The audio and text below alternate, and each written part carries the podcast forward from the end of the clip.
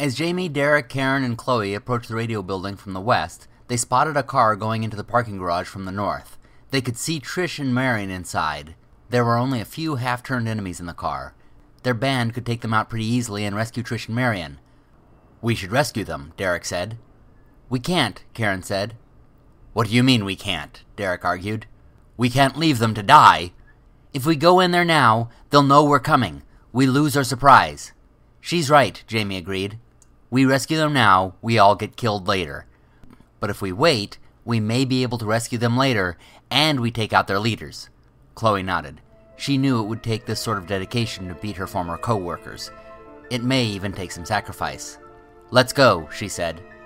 This is the story of our players in Outbreak Undead, part of RPG Storytime. Tommy, Nasiba, and Jessica got back into the car and started it up. As they did, they heard the DJ on the radio.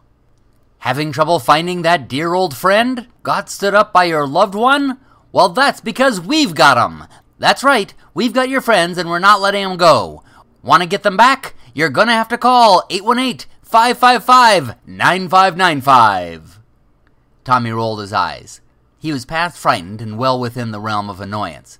Nasiba's look to him reminded Tommy that he still needed to do something, so he picked up his cell phone, which was still working, and he called the number. Hello, caller! You're just in time to save your friend's life. Who are you guys? Tommy asked. All that matters is whether or not you're going to save your friend, or let her die, Tommy sighed, then said, What do I need to do? You're going to need to choose between your friends, my friend.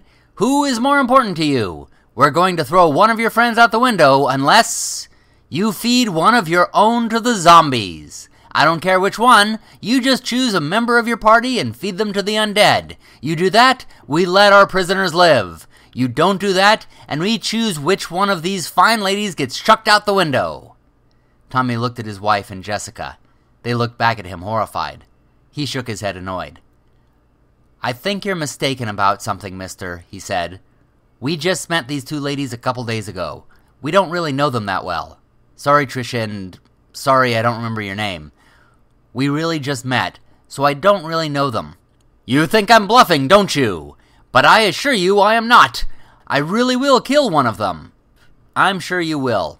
But I've got with me my wife and a woman who brought back medicine for us. So give a choice between them and a couple chicks I just met. I'm gonna go with the ones I'm with. Sorry if you were expecting something more dramatic. The DJ was silent for a time. Apparently, he was expecting something more dramatic. Tommy then said, If you want to come out and talk, I'd be happy to negotiate a deal or something. Still silence. Tommy put down the phone and began driving back to BWP.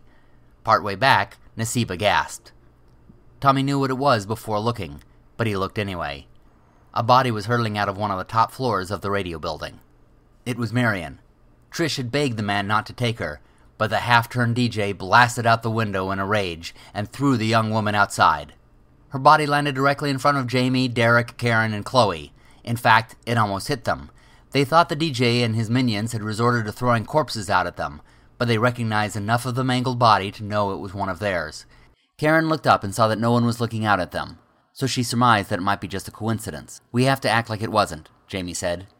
Let's move quickly, Chloe added, and they hurried toward a back entrance. Chloe led them around a cement divider toward a hidden door. It was clearly abandoned and hardly used. Chloe opened it carefully and quietly. They all looked in to make sure the coast was clear. Then they all entered, led by Jamie and Chloe, and made their way up the stairs. About ten stories up, they heard a noise that made their hearts sink, and a couple of flights more, the fear was confirmed for them. A door had somehow opened, and a crowd of moaning, well dressed zombies had spilled into the stairwell. Chloe guessed that there had been so many that they had inadvertently pressed against the doorway and caused it to open. Jamie guessed that it was probably the game master spending threat points. But that got hushed up pretty quickly. There was no time. They had to figure out a way around this mess of Walking Dead. Karen said she had an idea.